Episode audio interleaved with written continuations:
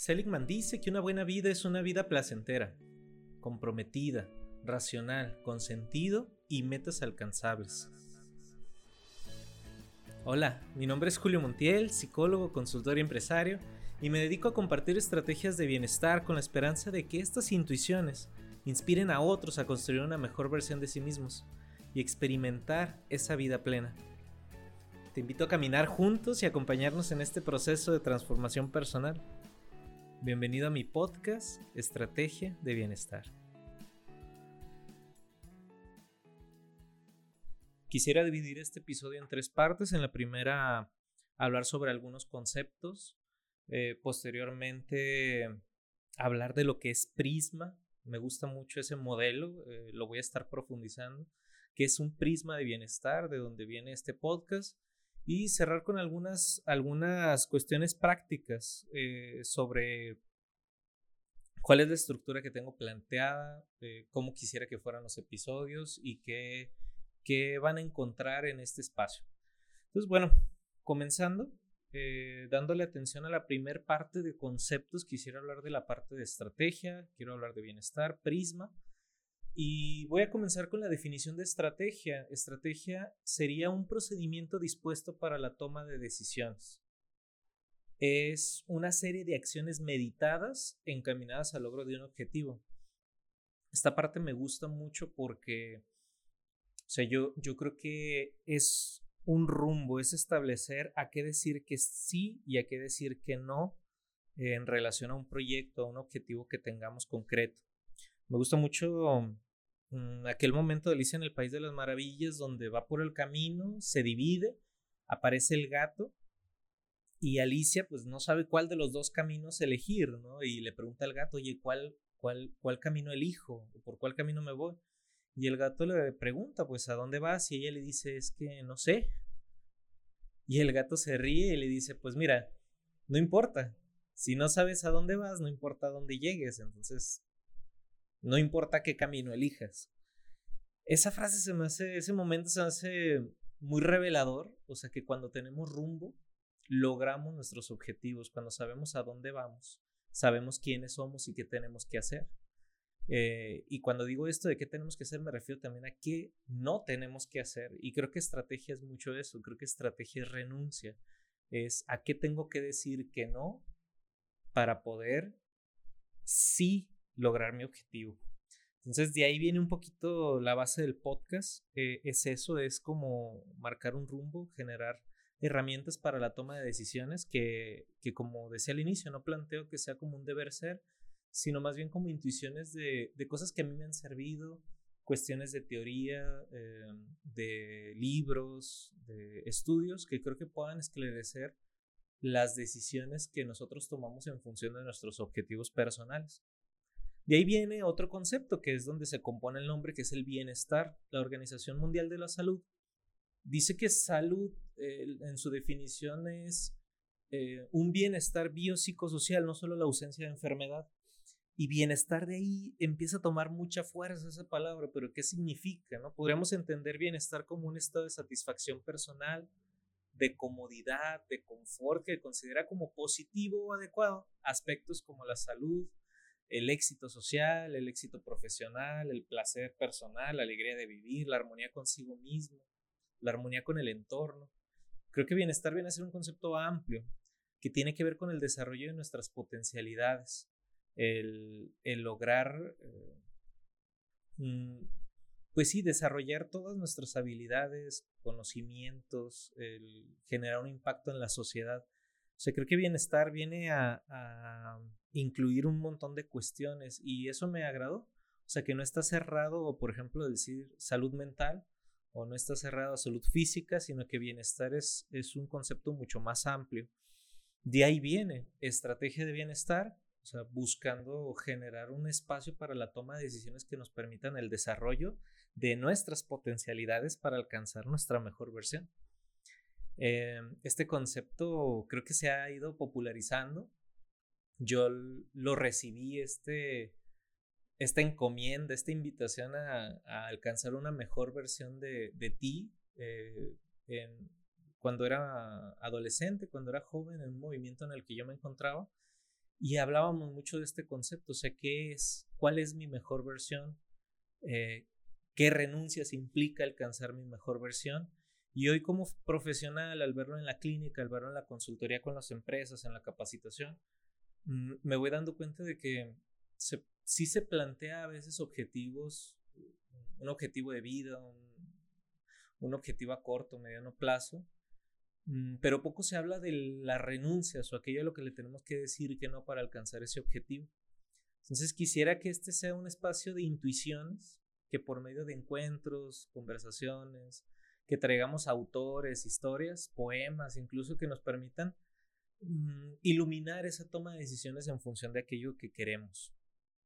Em, viene otro concepto importante, Seligman, como escucharon en la frase de apertura, él habla sobre, sobre bienestar, podríamos decir que es el padre de la psicología positiva, y voy a estar referenciando mucho a Seligman porque para mí fue un momento de iluminación el encontrar su propuesta. Eh, Seligman tiene un modelo, él buscando hablar sobre la psicología positiva más, más centrada en el desarrollo de la persona y no tanto en la definición de la enfermedad, la patología, sino eh, qué es el desarrollo, qué es la salud. Entonces viene ahí Seligman a, proponer un modelo que él le llama en inglés PERMA, que traducido podríamos entender como prisma. Y prisma sería el acrónimo de, cinco conceptos principales que componen el modelo, que sería positividad, relaciones, involucramiento, significado de vida y metas alcanzadas. Entonces, Seligman eh, dice que el bienestar eh, es un prisma compuesto de estos elementos. En un principio hace un libro en el que propone que solo son tres, después escribe otro que se llama Florecimiento o Florecer, eh, como este proceso en el desarrollo de nuestras potencialidades, donde amplía su teoría, amplía su modelo y define que son estos cinco componentes los que dan color a nuestra vida. Entonces me encantó el modelo, de hecho tuve ahí un diálogo interno de si llamar a este podcast prisma de bienestar o estrategia de bienestar, pero me incliné más por estrategia por lo que les comentaba hace un momento en el que estrategia es renuncia. Entonces creo que este concepto de florecer y alcanzar nuestra mejor versión tiene que ver con una estrategia diaria, Em, una voluntad diaria de querer ser mejores. Y me gusta mucho que estas pequeñas estrategias eh, son cuestiones a las que les dedicamos tiempo. Hay un libro hoy que se llama, eh, es de un autor colombiano, se llama La Estrategia Emergente. Eh, habla de planeación estratégica, bueno, de la muerte de la planeación estratégica. Y su autor dice que estrategia es aquello a lo que le dedicas tiempo. Entonces, al pensar en estrategia desde estas definiciones, me entusiasmó más el nombre y, pensé en cómo poder ir construyendo nuestra mejor versión a través de este prisma en la renuncia eh, constante de nuestra vida, en aquello a lo que le dedicamos tiempo, en los pequeños hábitos, ¿no? A los que les dedicamos tiempo. Entonces, eso es lo que quisiera que fuera un poquito el podcast, no es un podcast de psicología, eh, tampoco de negocios. Espero no generar alguna controversia o disgusto al respecto, sino más bien eh, quisiera profundizar en estos conceptos de Seligman sobre Prisma y entender que bienestar es algo bien amplio, que abarca desde nuestras relaciones, nuestra vida emocional, nuestro desarrollo profesional, nuestro desarrollo económico y que nosotros somos seres integrales, o sea, que no estamos fragmentados, si bien eso nos permite mucho el ir estudiándonos, autoconociéndonos, el fragmentar, el vernos en dimensiones separadas, corporal, volitiva, este, mental. Sin embargo, somos seres integrales y es lo que quisiera que fuera este podcast, un, lugar de intuiciones donde compartir eh, esos procesos.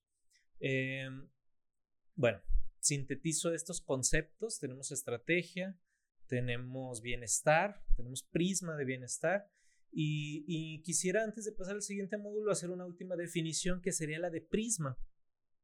E integrar a este modelo prisma lo podemos entender como un punto de vista, una, una perspectiva. Entonces, todas estas notas me vuelan la cabeza, me emocionan mucho. Eh, el prisma de Newton fue el instrumento que utilizó Isaac Newton para estudiar la naturaleza de la luz.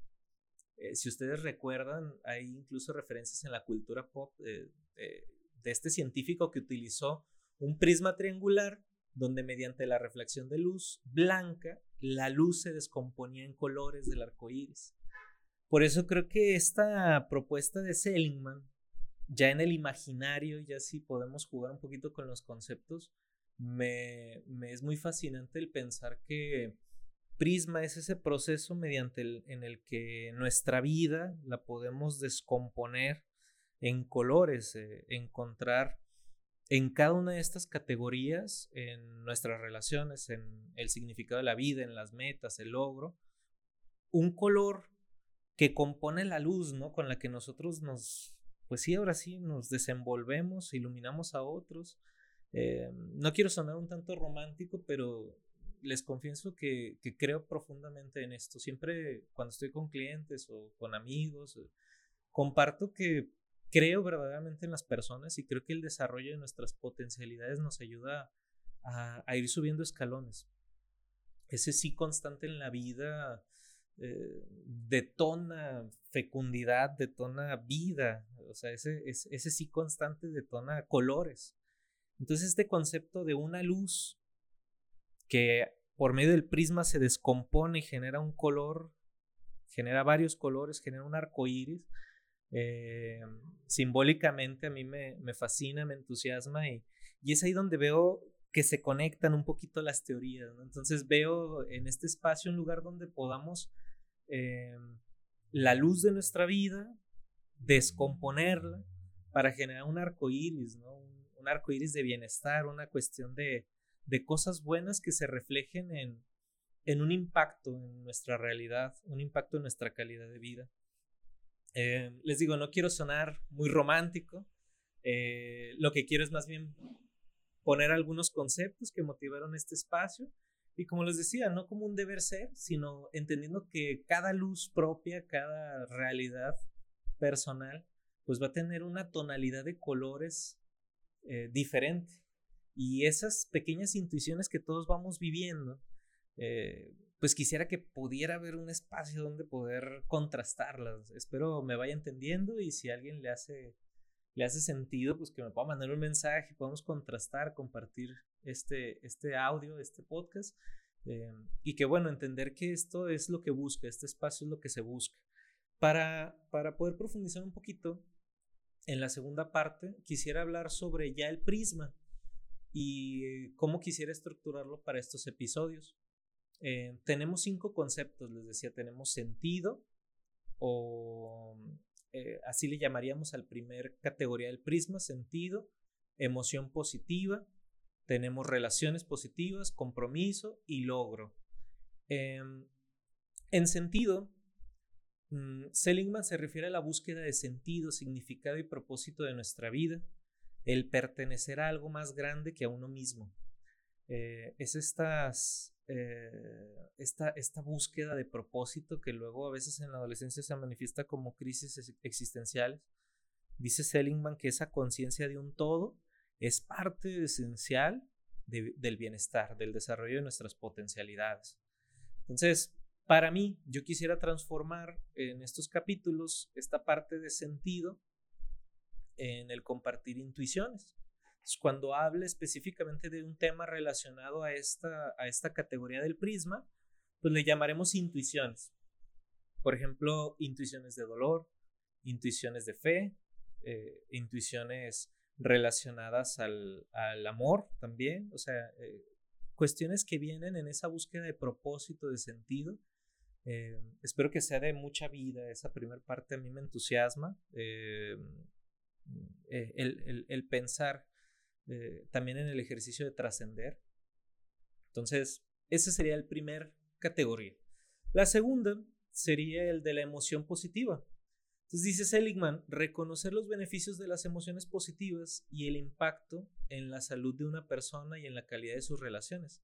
Se trata de desarrollar las habilidades para decididamente aumentar la cantidad de emociones positivas en relación con las emociones negativas. Eh, hoy día se habla ya mucho de emociones, que eso es, es muy positivo en general, creo que hubo un detonador con el libro de Daniel Goleman sobre inteligencia emocional en el que, en el que se puso el foco también en eso a nivel personal, a nivel empresarial. Y podemos entender las emociones desde la reacción, la reacción a las situaciones. Entonces, la emoción se desencadena en segundos frente a una situación que nos demanda una respuesta. Entonces, las emociones positivas en nuestra vida nos permiten aumentar nuestra calidad de vida, incluso impactan positivamente en nuestro organismo, nuestra salud. Em, hay muchos estudios, voy a profundizar un poco sobre las emociones en estos capítulos y quisiera que cuando hablemos de estas emociones positivas no solo sea como a nivel conceptual, sino poder por medio de historias, de poemas, de cuentos, de entrevistas, de anécdotas, poder detonar en estos episodios emociones positivas. Sí quisiera también hablar de la parte conceptual desde la psicología, sin embargo, quisiera, y disculpen si ando muy romántico, la palabra detonar suspiros. Este es un concepto que a mí me fascina y yo creo que frente a las emociones, en general positivas y negativas, mm, detonamos este suspiro. Voy a profundizar posteriormente en eso, pero yo creo que el suspiro aparece cuando estamos tristes, cuando estamos preocupados, cuando estamos emocionados, cuando estamos excitados o ensimismados en algo y muy concentrados. O sea, el suspiro eh, es como una conexión entre la inspiración, es, vuelca la atención. O sea, para mí el suspiro creo que va muy de la mano con las emociones. Por eso decidí que cuando hablaremos de emociones positivas o de esta parte del prisma, eh, vamos a hablar de suspiros. Eh, suspiros eh, de enojo, suspiros de tristeza, suspiros de felicidad. Entonces espero que se detonen algunos suspiros cuando tengamos algunos de esos capítulos. Eh, hablando del tercer bloque, pues tenemos relaciones positivas. Y allí, pues la intención es poder, dice Seligman, aumentar nuestras habilidades para interrelacionarnos con los demás. Hay muchas investigaciones que demuestran que la variable de nuestras relaciones está directamente relacionada con nuestra calidad de vida. Eh, incluso en, en, conceptos un poquito más coloquiales dicen que el que lobos anda con el que con lobos anda aullar aprende, ¿no? Dicen que eres la suma de las personas con las que te relacionas. Incluso en este libro de cómo eh, ganar amigos e influir en las personas, que es un libro muy famoso, pues habla mucho de eso, ¿no? Del impacto que tienen las personas con las que te rodeas. Entonces, pues quisiera hablar del impacto que tienen las relaciones positivas. Eh, mi carrera, mi profesión, eh, mi trabajo me han ayudado a, a, entender un poquito, un poquito, tener algunas nociones sobre el, cómo mejorar ciertas partes de la relación. Entonces quisiera compartir en, eso, en ese espacio de esa categoría Em, encuentros, em, ideas sobre encuentros, sobre relaciones que puedan eh, ayudar a mejorar conceptos como nuestra inteligencia social, comunicación, empatía, asertividad. Me gustaría hablar de las parejas, del matrimonio. Me gustaría hablar de los hijos, de las relaciones de amistad.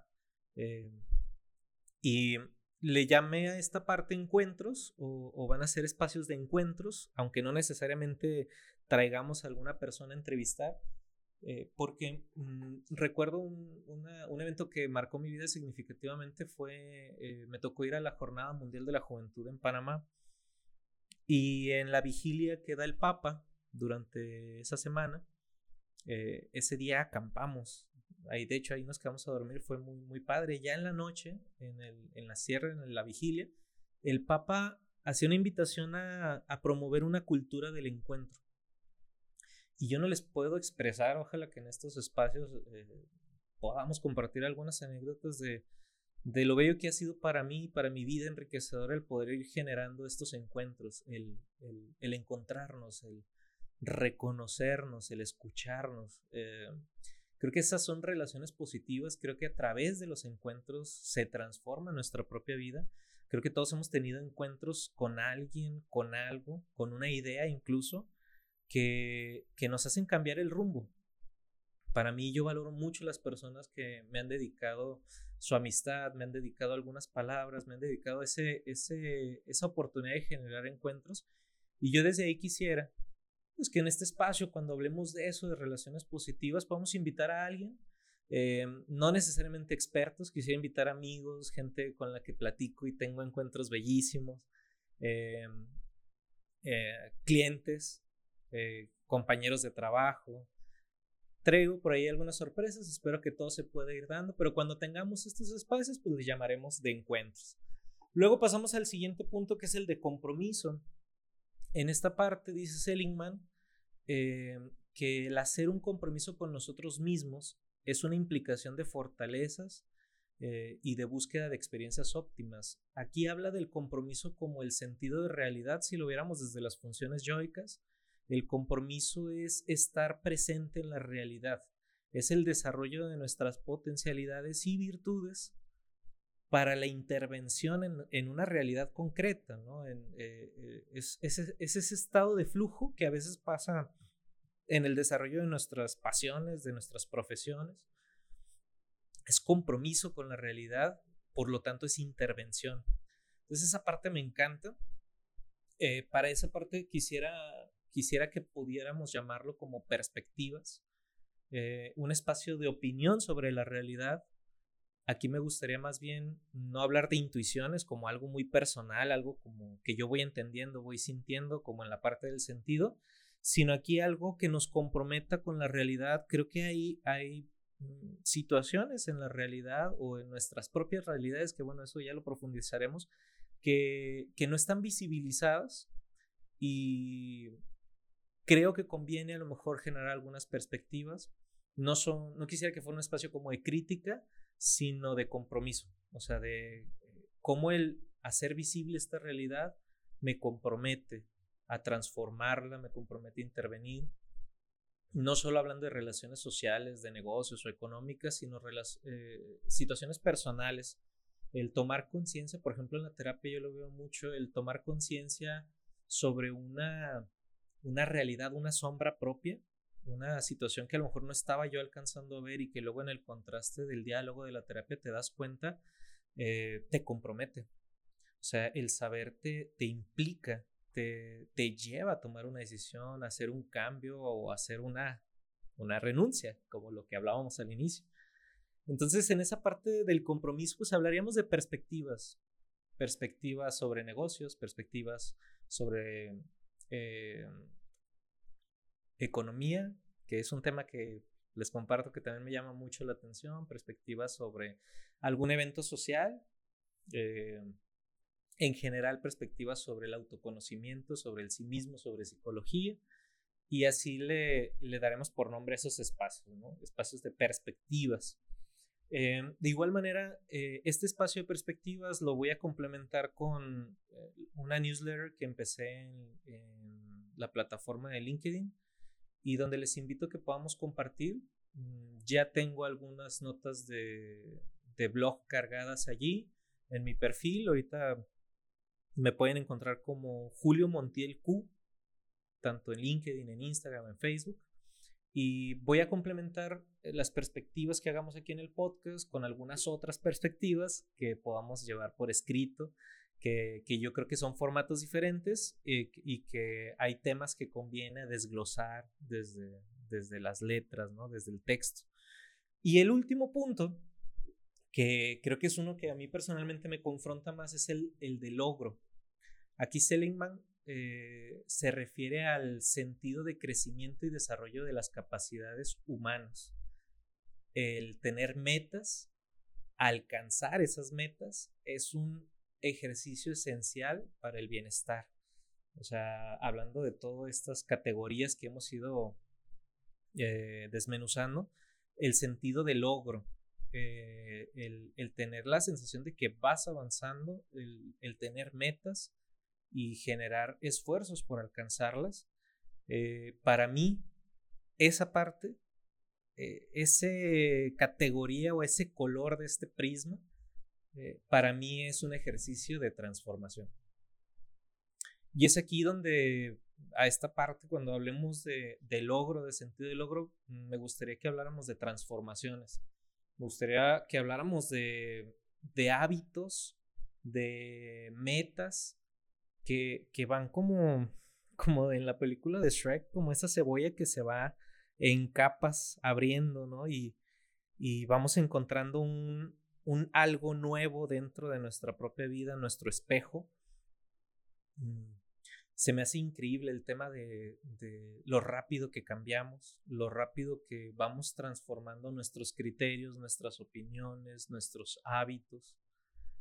Eh, y creo que ahí en el sentido del logro, en este último color, es donde se ve reflejado muchas de las otras cuestiones que, que se dan en, en, las otras categorías. O sea, hablando de relaciones positivas, encuentros, sentido. Eh, es en el logro donde se va, se va reflejando. Entonces creo que es un ejercicio de transformación personal y ahí quisiera hacer algunas notas, ya pasando a la siguiente eh, y última parte. Eh, ya hicimos definiciones, hablamos de los conceptos de prisma, pero este último lo voy a alargar hasta esta última parte hablando de, de los hábitos. Eh, para mí me gustaría que entender que esta parte de transformar o estas transformaciones, este sentido de logro, es una es un ejercicio de inspirar a cambiar hábitos. Ojalá que eso pueda volverse este espacio, un lugar de inspiración, más que una escuela, más que un deber ser, un lugar donde podamos inspirar eh, a generar cambios, hábitos, pero no una inspiración como esa mm, de llamarada, ¿no? Ah, yo recuerdo este concepto de llamarada de petate, ¿no? Eh, como dicho antiguo, ¿no? Que voy entendiendo que los petates donde dormía la gente antes, eh, si se llegaban a incendiar, pues hacían una llamarada grandísima, pero en cuestión de segundos se apagaba. Muy aparatoso de inicio, pero que al final, pues no, no había sustancia, no había consistencia, o sea, no, no permanecía. Y en ocasiones nuestra vida es eso, encontramos cosas que nos inspiran. Creo que hoy día pasa mucho con las redes sociales, nuestros teléfonos, eh, discursos, pláticas con personas ahí, discursos que son muy inspiradores, pero terminan siendo llamarada de petate. Se termina volcando una energía grandísima en nosotros, una energía de quiero cambiar el mundo, quiero cambiar mi vida, quiero empezar esto. Y al día, al minuto, a los meses, se apaga. Entonces, creo que esta inspiración de la que quisiera plantear aquí más de, inspirar a, transformarse, a, inspirar a cambiar hábitos. Las personas en general esperamos eventos, hitos mm, que aparezcan como mágicos o divinos para poder darle un rumbo diferente a nuestra vida. Esperamos que llegue un ángel o que haya un evento, un, cuando me gradúe, cuando consiga trabajo, cuando compre mi casa, o sea, hay como hitos a los que nosotros condicionamos eh, nuestro proceso de transformación.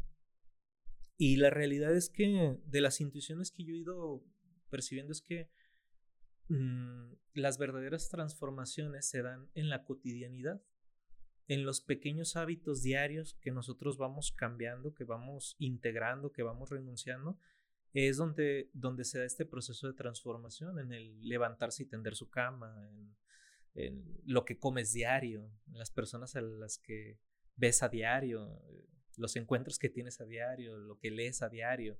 O sea, ese, ese diario es lo que va generando procesos de transformación que tienen consistencia, que, que, nos llevan a, a, una mayor calidad de vida, pues.